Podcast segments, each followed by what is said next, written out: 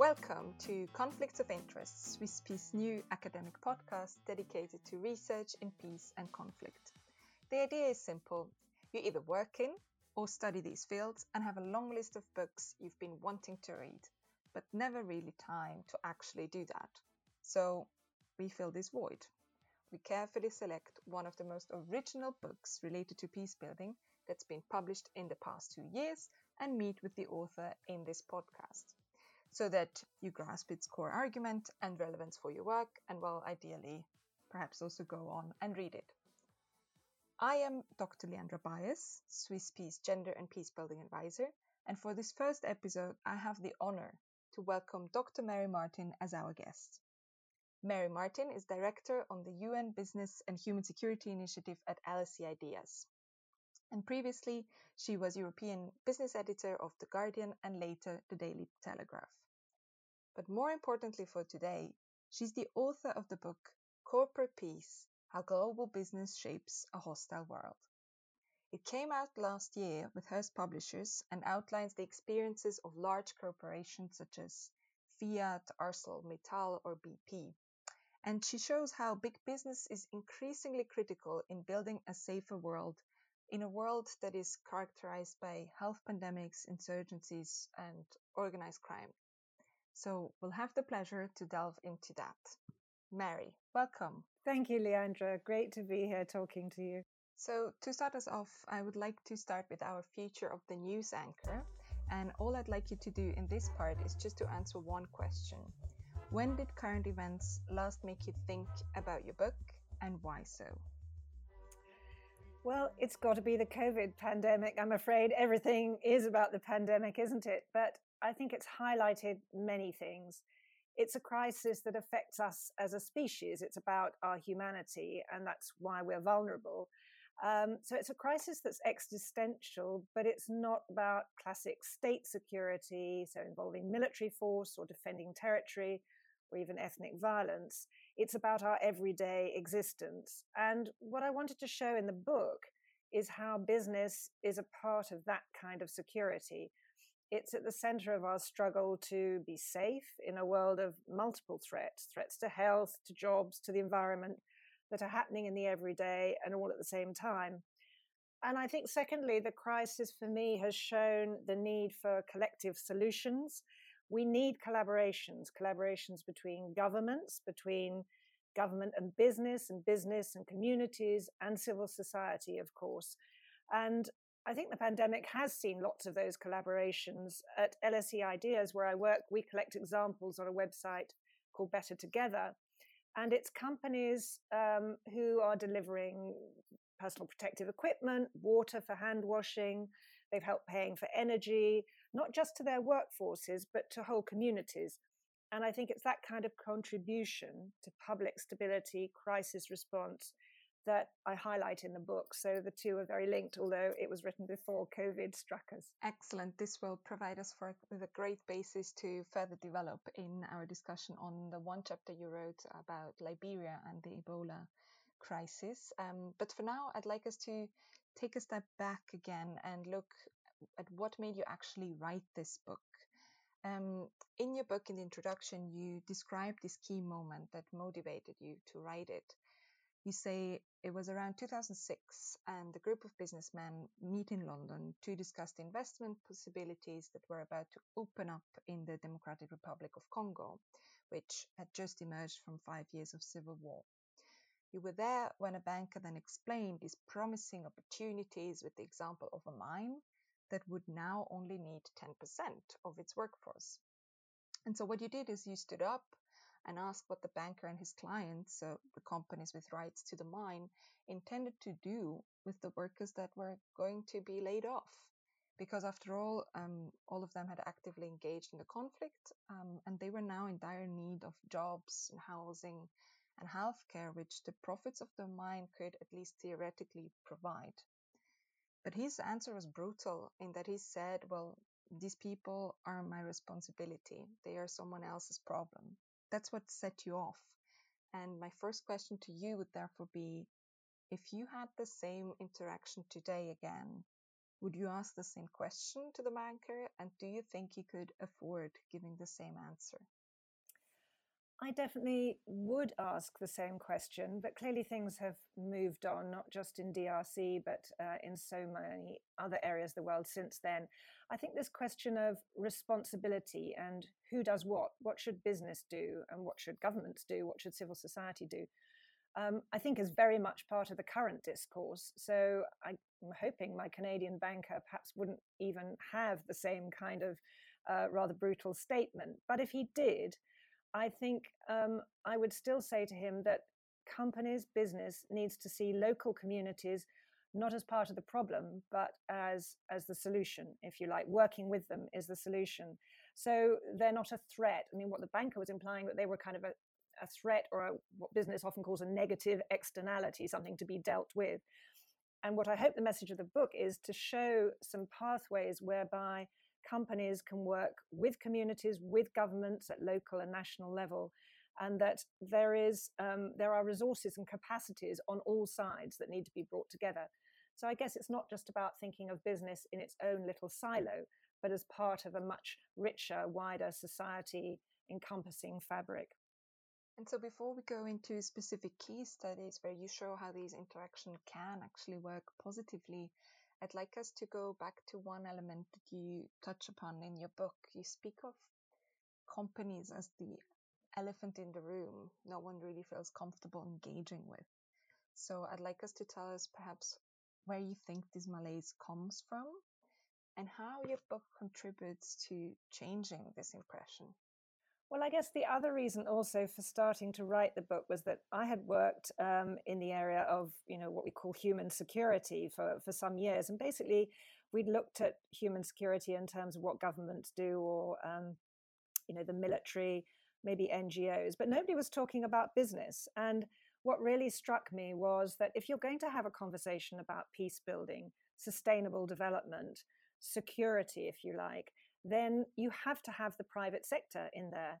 Um, again, we tend to kind of leave them leave them outside uh, of conversations. That they're implicit that you know somehow um, a normal society, a post-conflict um, reconstruction agenda involves uh, restarting private sector activity, but nobody actually invites the businesses in. And I wasn't talking about sort of businessmen as diplomats necessarily. I think this has to go to core business. Um, because again, I think certainly in the years since 2006, we've seen a lot of emphasis by companies, investors, and regulators on uh, environmental, social, and governance goals. So the idea that it's not just about profits, that companies have to have a uh, another alternative bottom line. But I think that still hasn't really touched. Um, it's still seen as something apart. It hasn't touched the core business of many businesses. So I think the the challenge, not just for companies, but I think for policymakers and civil society as well, is to make sure we we bring that elephant out of you know its its cage, if you like, talk about it and talk talk to it. Um, so again, going back to this idea of collaborative solutions and and conversations that encompass all the actors who have power and capacity to make a difference in in conflict and, and development settings. Right, and your way of sort of bringing the elephant out of that box, that cage, was exactly what your novel approach meant to use human security as a lens, and then methodologically speaking, using personal stories to show the impact. So I'd like you to walk us through this approach. Why did you choose it? What did it entail? And how did it allow you to tell a different story about corporations? Well, clearly I was working in this area anyway. Um, so I had a, a, sense of it being um, a much more relevant and appropriate lens, you know, in, in the world that we find ourselves now than, than traditional classic security. Um, because security, and this again, I think is what the pandemic has shown us, it is about those multiple interconnected threats at the level of the everyday and at local level. And if you like, they kind of ripple outwards and upwards. So, um, again, the idea in, in the COVID pandemic, unless we're all safe, none of us is safe. So, I think human security as an idea has some traction in the world um, we're living in. I also thought it was it was really useful, and this is why I decided to use examples. It was really useful to look at the level that really companies weren't um, thinking about. We we see a lot, we we hear a lot from boardrooms and from CEOs and you know global efforts, um, maybe with the UN or with governments. But it is that local level, that everyday level, that I felt needed a light shining on it, just to see how really in the real world companies and corporate operations impact on people particularly people in the most fragile settings in in the poorest areas. And it wasn't necessarily all a bad story. I mean it's always tricky when you're writing about uh, the private sector because people have very entrenched positions, particularly in the field of development studies. Sometimes, you know, the very fact that you're talking to corporates is somehow you're you're engaged in greenwashing, whitewashing, so on. And there's a very dominant narrative which is about companies causing conflict, being conflict drivers. And you also see that in the discourse on business and human rights, which of course has has emerged and is is now quite strong in the last ten years. Um, I certainly didn't want to greenwash or whitewash, but I did feel that there was another side to the story. And that if one just looked at those everyday interactions between corporations, in my case, I was looking particularly at global, you know, big corporations, um, and and people uh, at community level, that you would find something else. You would find also more positive um, interactions going on. So one could start to see glimpse a potential for uh, for more positive transformations that the business sector could bring about. Exactly, and I think this is now a good moment to actually zoom in to one of these stories that you tell in the book. And the one that particularly stands out and is perhaps really the best to highlight how companies can, if they want, play a critical role is the chapter about ArcelorMittal, the world's largest steel and mining company, and how it responded to the Ebola epidemic in Liberia, West Africa, back in 2014. Through that story, you really show how companies can um, take on a responsible role. ArcelorMittal was built into, I quote you, a protective force to combat the spread of Ebola, um, in the sense of it brought, for example, heat seeking scanners to test for fever, something many of us will now be familiar with with the pandemic. And so it used these scanners among employees, uh, but also visitors. And it also provided head to toe protective clothing, which was then distributed to hospitals and companies wherever ArcelorMittal was, was present. And so I'd like to take this opportunity and allow you to explain how this company decided to do that who was involved in the decision making process, and how it helped bringing the epidemic under control. It it is a fascinating story, and um, I mean, who knew that it was going to become so relevant again? Because it's a story that really took place in 2014 when Ebola which had been in in Western Africa um, and DRC was one place uh, where it, it's still you're still finding outbreaks, but this was very much concentrated in in West African countries, Liberia, Sierra Leone, and so on. And I've had many conversations with Arcelor about this. What happened was the company did all the things that you've mentioned, but I think what was crucial was it did it at a time when the international community wasn't really looking. There was a gap, if you like, in the response. Um, so the World Health Organization and a lot of other aid organizations who would eventually come in and do what they do. I'm not saying that you know the corporate piece in all this was the only part of the puzzle, but I think what was critical was that there was a time gap when, um, to the frustration of some of the ArcelorMittal managers, the international community wasn't really taking this seriously enough. Um, it wasn't declared a pandemic. And there were um, logistical and resourcing actions that the company and other companies could do um, to, to, fill that gap. Um, and what was so fascinating about it was actually a kind of very, very simple on the one hand, but also complex operation. It was a communications issue. So it was the head of corporate responsibility at ArcelorMittal who was on a visit to um, Monrovia, the capital of Liberia, really brought home to him that this how how devastating and how rapidly spreading this this um, disease was was becoming. And he set up, uh, in the first place, set up a conference call with other companies in the region. This grew and grew and grew. And at one stage, with um, extra technical assistance, I think from telecoms companies and so on, they got 400 people on a conference call. And these were mostly from private sector um, organizations. And it was, if you like, an information sharing, a logistics sharing operation. I've got this kind of transport. Where is it needed? Um, I can help this clinic. You know, I can obviously put in place um, facilities and resources around my own operations, but we can also do something for the wider community.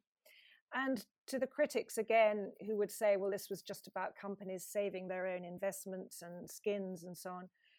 I think that's certainly true. I mean, they saw the risk that the entire economy of Liberia, Sierra Leone could implode under the um, weight of this pandemic. And obviously, with it, their investments, which were worth billions and had taken years to, um, to build up. However, it was also, I think, an exercise in, in leadership, in leadership by the private sector and recognizing where it could make um, a really useful and, as I say, very timely contribution.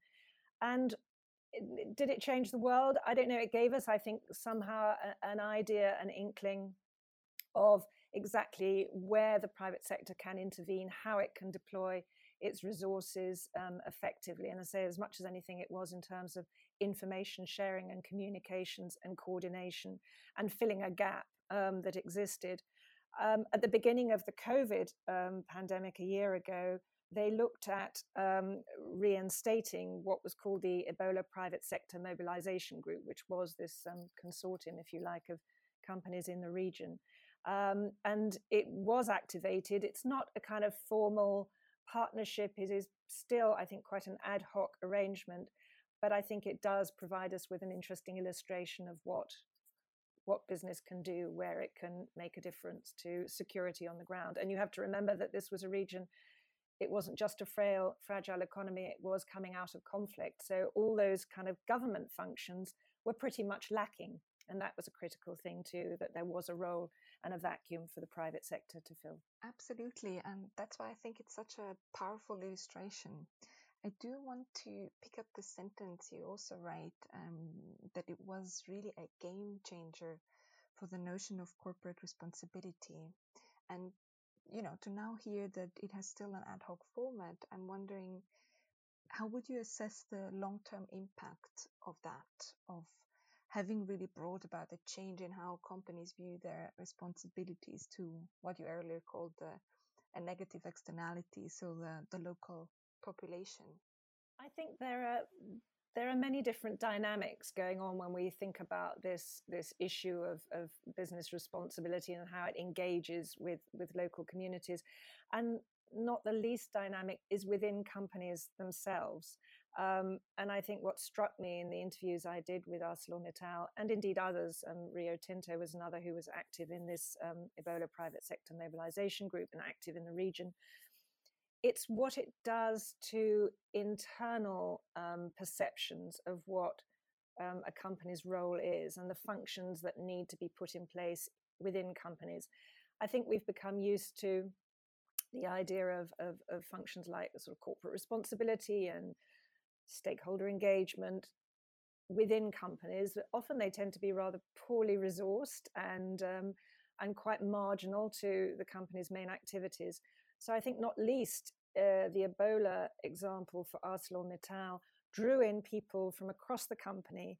Um, they were really engaged in this in this effort to to respond. So it brought in the, the public relations people, the investor relations people, the logist, logisticians, probably the legal people. Um, and I think one of the things that struck me most in the interviews I did with them was um, one of the corporate communications people saying to me, it made me feel so proud about working for this company. And I think that kind of employee reaction is a huge incentive for other companies to consider how they exercise their uh, responsibility towards the outside world, towards communities, how they engage with other people, you know, beyond the kind of investor and uh, and even customer um, spheres. So I think in that sense, it was a game changer, and of course, it was a game changer in just demonstrating um, to, in that case, many companies within the region just what they could do and how they could make a difference. Right, and you also show that this was a concerted effort ArcelorMittal did with so many other companies. So how would you say, given there is often this negative attitude and the elephant in the room, how do you think this was an exception because it's such a big company and because other companies don't want to and shouldn't expose themselves on their own? Or do you think this is actually a role model behavior that others could easily replicate?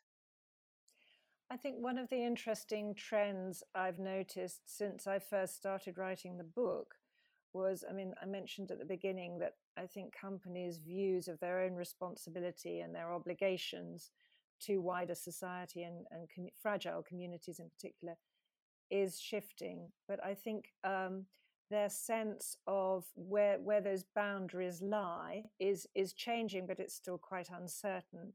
And I think you know we're inheriting a model of capitalism, if you like, which goes back to the 1970s, 80s, this kind of neoliberal capitalism, which obviously particularly large companies are it's the model that that they follow in particular.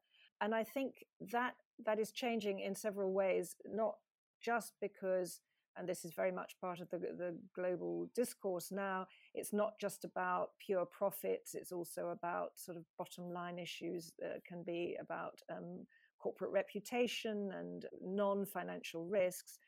So I think that changes um, the way companies see their their view of their responsibilities and the extent of their responsibility. But I think we've also inherited a model of capitalism from that sort of era, the 70s and 80s, where it was much, very much about competition. And I think what companies, big companies in particular, are starting to recognize is that this requires a very different kind of modus operandi, if you like. It, they are often much more comfortable in doing these kind of what you might call social interventions alongside other companies, as in the case of uh, and in Liberia with the Ebola crisis, that they don't want to be out there on their own. It's not about doing something better than another company. It's about seeing where the synergies are and having again having that sort of collective action. So i think in these ways our, our model is already changing. A lot of people always ask me what you know the, the private sector is many things. It's not just about big transnational companies and, and that is absolutely right. And certainly in conflict zones and crisis zones some of the biggest impacts if you like or the long standing the long term impacts are through local businesses and much smaller kinds of um, enterprises but I think what is really interesting is for me, certainly writing this book and in the work that I do, big global companies are the entry point because they sit at the head of value chains, of supply lines, they're more likely to change the kind of global norms and the business models that other companies follow. So that's why in the book I've I've basically looked at large companies, but if you like, they are the doorway through which other other businesses can also tread. I hope. Yes, and to stay for a moment with these big companies and the impact they have in handling a health crisis. If you allow myself, I'm going to sidetrack a little bit from your book, which was obviously written way before the pandemic.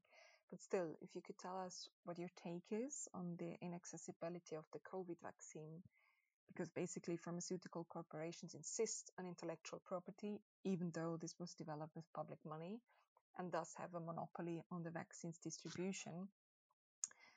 Is there something from your chapter on the Ebola crisis you could link to this uh, conversation? I think the um, certainly one thing about the, the vaccine is we've started to see, you know, through the COVAX uh, alliance, that vaccines are. I think the first delivery went to Ghana a few weeks ago of, of, of free vaccines. So I'm encouraged by the fact that um, certainly in these initial phases and stages, some of the big pharmaceutical companies are pledging to make it available at, at cost rather than make a profit. We'll have to see further down the line whether that still holds true. Um, so again, I think one of the scholars who writes um, much more in depth about this sort of thing, certainly the, than I do, um, is someone like Mariana Mazzucato, who who writes about um, you know moonshot missions, and and clearly, I think her latest book again was written before COVID, but very much applies to the distribution of vaccines. That you do need that mix of public money private initiative, private innovation, and it has to be harnessed together. That, that it's a symbiotic relationship. And I think too, the other thing I would say, which relates perhaps more more to my book, is that it's not just about producing the vaccine. You've got to get it into people's arms. So there's a whole ecosystem of delivery and acceptance, because clearly in some societies, even you know, even my own, there is resistance in some communities, parts of the community, to having the vaccine. So there's so much more than just producing the biological sort of samples, if you like. And I think that's something where, again, companies, because they're on the ground, because they are, the phrase I use in the book is the force in, on the ground, the presence. They have local information, they have logistics, they have local relationships.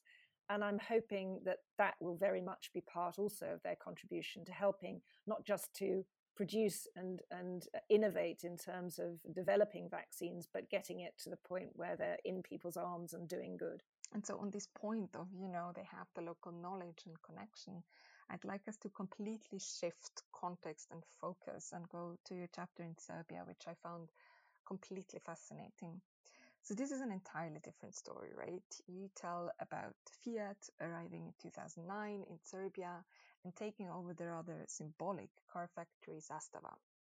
This, you argue, was really a flagship project of the idea of development through privatization. It will bring back jobs, uh, technology, it will provide international standards, and therefore also help bring a society divided by conflict and authoritarianism back together. But what you then say is that Fiat lacked the local knowledge to foresee what kind of ripple effects its investment was going to have on the local population and even party politics. So, if you don't mind telling us more about what these ripple effects were and what you think Fiat should have done to prevent them. Well, Fiat, the Fiat case was actually the first one that I studied. And it was so interesting. I knew the people at Fiat well. Um, I was a business journalist before and I'd worked with them a lot. And when somebody pointed out what they were doing in Serbia, and as you say, it was around the time of very critical elections, so they this investment came at a, at a huge moment of transition, political transition for the for the country.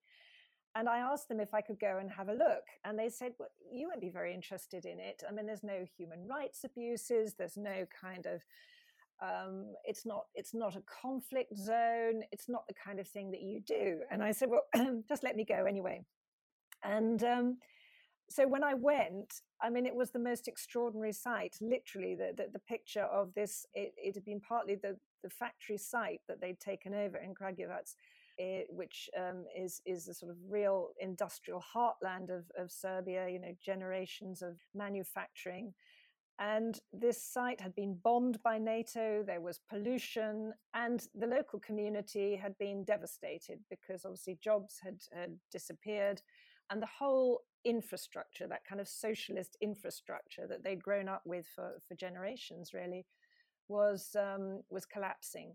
And I met um, the extremely charming, very competent uh, new head of the of the factory. Zastava was the factory and the plant um, that Fiat had brought in from India, and um, because this was for Fiat, it was just um, another example which the company is very good at of um, low cost manufacturing sites. And it was one that was now in the heart of Europe. So, you know, they have plenty of others in Brazil, for example.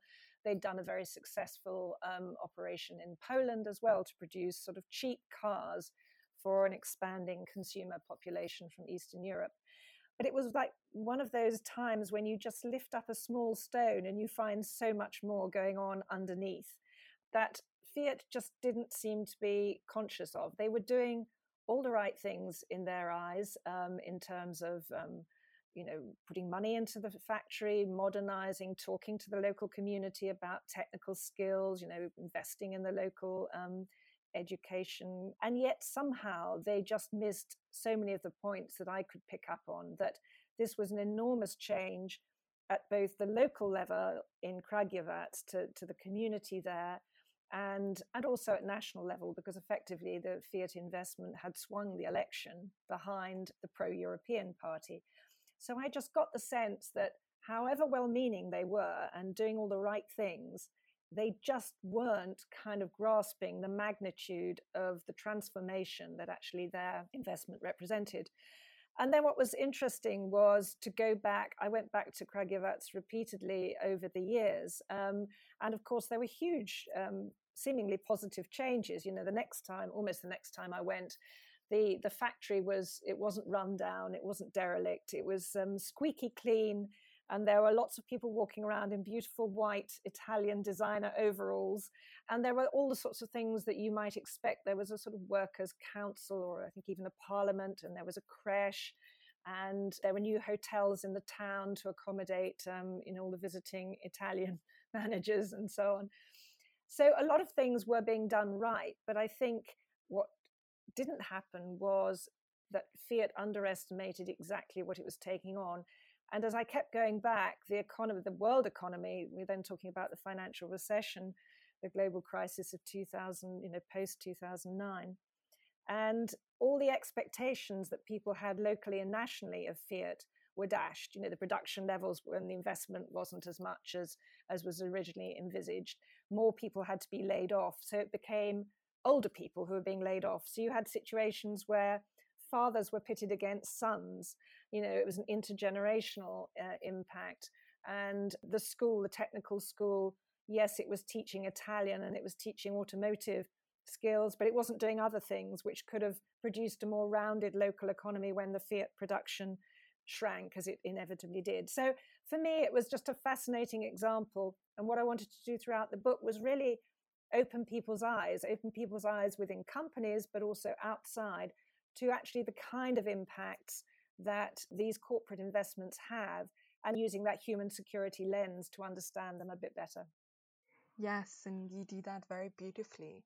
One of the things I wanted to go back to is that you take this approach of telling stories and you stress that these are personal stories. So it does depend on the individual involved, on perhaps the particular executive manager at ArcelorMittal. And so does that mean that the impact will eventually always depend on the people involved, no matter how well a guidance or norms we develop on corporate responsibility? I think that's that is one of the crucial questions in the kind of work I do now, because so often, you know, not just the stories in this book, but um, elsewhere, you find companies who want to do the right thing, but acknowledge that it is down to the vision of a local manager or or the the commitment and you know if that person moves on then then things change again. So how do we systematize it? How do we make it more embedded? And i think also connecting the different levels because often what you've got is a policy at national level or even a commitment. We see very much commitment at international level you know institutions like the UN Global Compact very popular. And if you read, I spent a lot of time when I was preparing the book reading corporate websites, and they all say the same kind of things. You know, we're committed to um, to these environmental, social governance goals and uh, stakeholder engagement, and all this nice, warm words. But how do you get that to not just trickle down, but really flood down to the local level, and that actions at the local level equally go up through the corporate management and become part of corporate policy, not just in how it does business, but how it measures impacts, how it is accountable, and how it reports things. Um, and I think um, this is where government needs to play a role, uh, and civil society has a huge uh, function in trying to systematize those collaborations and making sure that all the different levels connect, that warm words at you know ceo level translate into actions on the ground and that people who are on the ground because they often tend to be very pragmatic very problem solving. That's another capacity i think that companies have that the mindset the business mindset is obviously often a very problem solving mindset and that's very useful when you're on the ground in fragile conflict crisis affected situations. How do you make sure that that kind of approach um, gets recognized, rewarded, incentivized, and is part of the kind of mainstream way that companies do business. And I think that's the challenge for the next few years, I think, is really embedding those kind of new attitudes at every level of company operation. Right. And if I've understood correctly, this new attitude would lead us to an era of regenerative business. So to go beyond simply wanting to achieve doing no harm and upholding human rights. And so a challenging question would be the subtext to this is that do no harm is already achieved. And that is certainly something quite a big part of civil society would probably push back against. So is that really what you're saying? No, I think it's I think it's a fair criticism that we can be seduced by all the all the noise that there is around you know um, new norms on business and human rights, but you know it it needs to go a lot further. It isn't even the majority of companies that are doing enough on on due diligence. But my point is that I think the moment has now come to be more ambitious than that, and I think that's what a lot of companies already recognise that. Um, that's a minimum standard. And we need minimum standards. I mean, we need minimum standards on human rights due diligence, on reporting, transparency, anti corruption. But I think it, it's, it behoves big companies in particular, companies that have the resources and the information and knowledge um, capacities to go much further than that. And I think that's what the current, well, I talk in the book at the beginning that I felt that it was it was the product of of you know, what I was talking about, and this role for a changing role and contribution of business was the product of then two crises. You know, one was uh, the crisis, if you like, of liberal peace. That clearly the way we were doing peace interventions um, since the end of the Cold War that had come under some um, tension and strain. It again wasn't really fit for purpose. Uh, and similarly, the, I think the, the 2008 financial crisis was strongly in my mind that people expect more of companies. And we're seeing that very much now, um, that there is an expectation post COVID under whatever rubric envelope you like, the build back better or reset capitalism, that things need to change. And I think companies, big companies, do recognize that. So, what I wanted to do was to sketch out, and I do this at the end of the book, a kind of terrain that is perhaps different to the kind of compliance, the minimal, do no harm, human rights, due diligence. They're essential, but it's the sort of um, necessary, critical, but not sufficient uh, argument. I think there is a terrain uh, where companies, big and small, can engage much more proactively and much more effectively, particularly at the local level uh, in order to be part of these conversations and interventions around peace and human security. Right. And so to go slowly back to where we started in the DRC, you also write that in post war DRC, it was saturated by peacekeepers and reforms, and President Kabila admitted that there had been a huge mismanagement of the country's natural resources. Um, to quote, um, you say that he said, we need to put an end to the paradox which sees huge mining potential and ever more mining activity, but only very modest benefits for the state. You then also refer to the Africa mining vision, which African countries had published and which aimed to achieve a trickle down effect from the sale of minerals. But in fact, you contend that the vision was more about gaining the confidence of investors and not about really changing the ways extractive companies operate. And so my question is what would be a way for the producing countries to regain some control over their natural resources? Again, I think it's a multi level endeavor. I think there are huge deficits in in capacities and just the lack of voices being heard at the community level. I was very struck. I went with a colleague. We were doing work in Liberia, and we went we went all around the country. And we Liberia, rather like um, DRC, is a, a, prime example where this is, these are resource economies. They're kind of dominated by relatively small number of of international firms, um, and it becomes very difficult, especially to governments who are under pressure. Under pressure because um, they're coming out of conflict they themselves have very weak um, resources, not just financial, but in terms of staffing and oversight. And yes, of course, a lack of will to to to do the right thing. They tend to side with the companies and against you know local voices. And we were so struck in Liberia, where we repeatedly heard that you know the government would talk to the big companies, the big foreign companies, and the foreign companies would talk to the local communities under whatever label, you know, community engagement or corporate response, social responsibility. And of course, there was some kind of dialogue, even if it was only around elections between governments and communities. But none of these points were joined up. So I think one means to regaining not just control, government control of these resources, but really developing a much more rounded conversation in which communities, the people who work for these companies, the people whose land is being affected when uh, natural resources are being exploited, when you know the environmental impact has to be taken into account, and you know there's a dimension a kind of temporal dimension to this because you're having to deal with if you like people as yet unborn because the damage and the potential harms as well as the benefits may last for generations so how do you get a much more rounded conversation and much more participation by the people who are really going to be feeling the impacts good and bad of these um, corporate presences um, and i think you know there needs to be much more done on the governance, if you like, of of uh, big business in these producer countries, uh, the local governance. How do you bring together uh, in a sustained way that improves the resilience, improves the ability to be heard by the communities who are affected?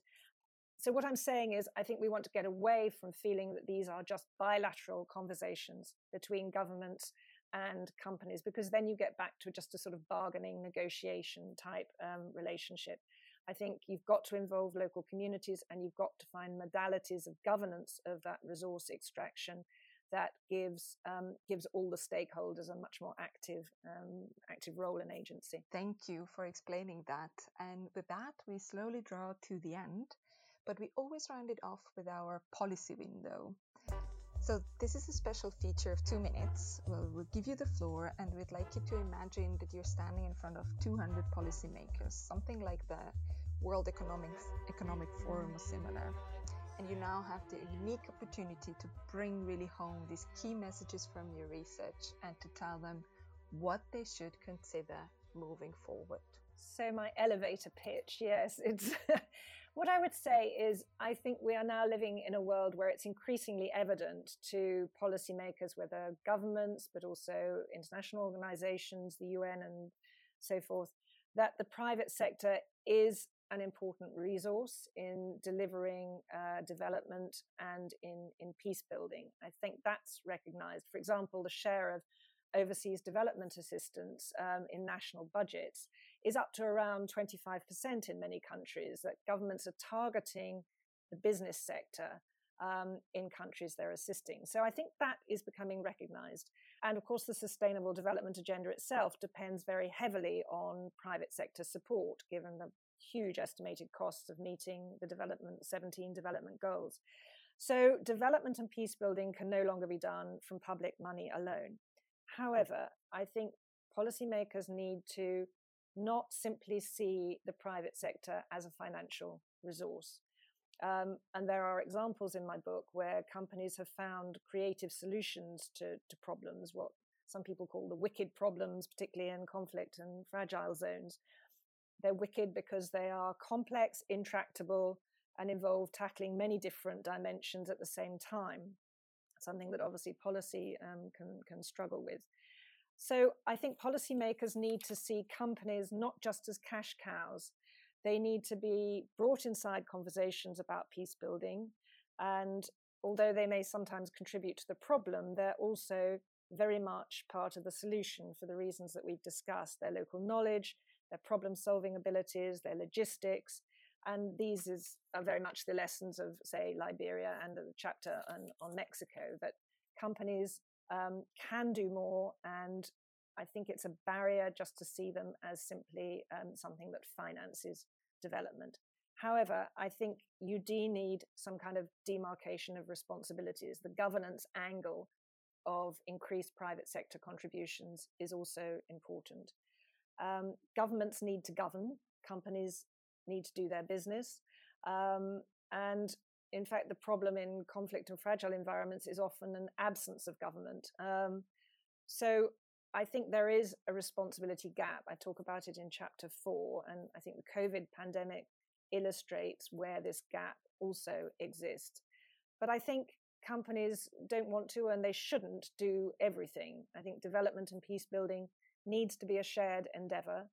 And I think we need conversations, we need policy discussions at global, national, and local levels about who does what, who should do what. And I think policymakers have a role to play in helping constructive collaborations at local level in making sure that communities can dialogue effectively with um, big companies, especially when there are underlying power imbalances and differences between them. So I think the, the policymakers need to act as conveners and facilitators of those of those conversations. Um, and I think it's important too that all sides really take seriously the need to inspire and motivate a whole new generation of, um, if you like, clicktivists, you know, internet activists, but also employees, customers, uh, media, because I think there is a sense that this is what publics increasingly expect um, and need. And I think there is a duty on policymakers, but business as well, to respond to that. So it's not business as usual. It's not development and peace building as usual. We have to find new collaborative models, um, I think, to to take this forward. And if you like to capitalize on some of the, hopefully, some of the insights that I found in my book. Thank you indeed for this passionate and interesting speech, which was just slightly over two minutes. Sorry. And yeah, thank you very much for having been with us, Mary. Thank it was you. a pleasure. If you found this interesting, then please consider buying the book Corporate Peace. It is available from Hurst Publishers. And thank you all very much for listening. This was delivered to you by our producer Sanjali Jabarte and me, Leandra Baez. And if you like what we do, please hit like and subscribe to the podcast on Spotify, and we'll be back in June.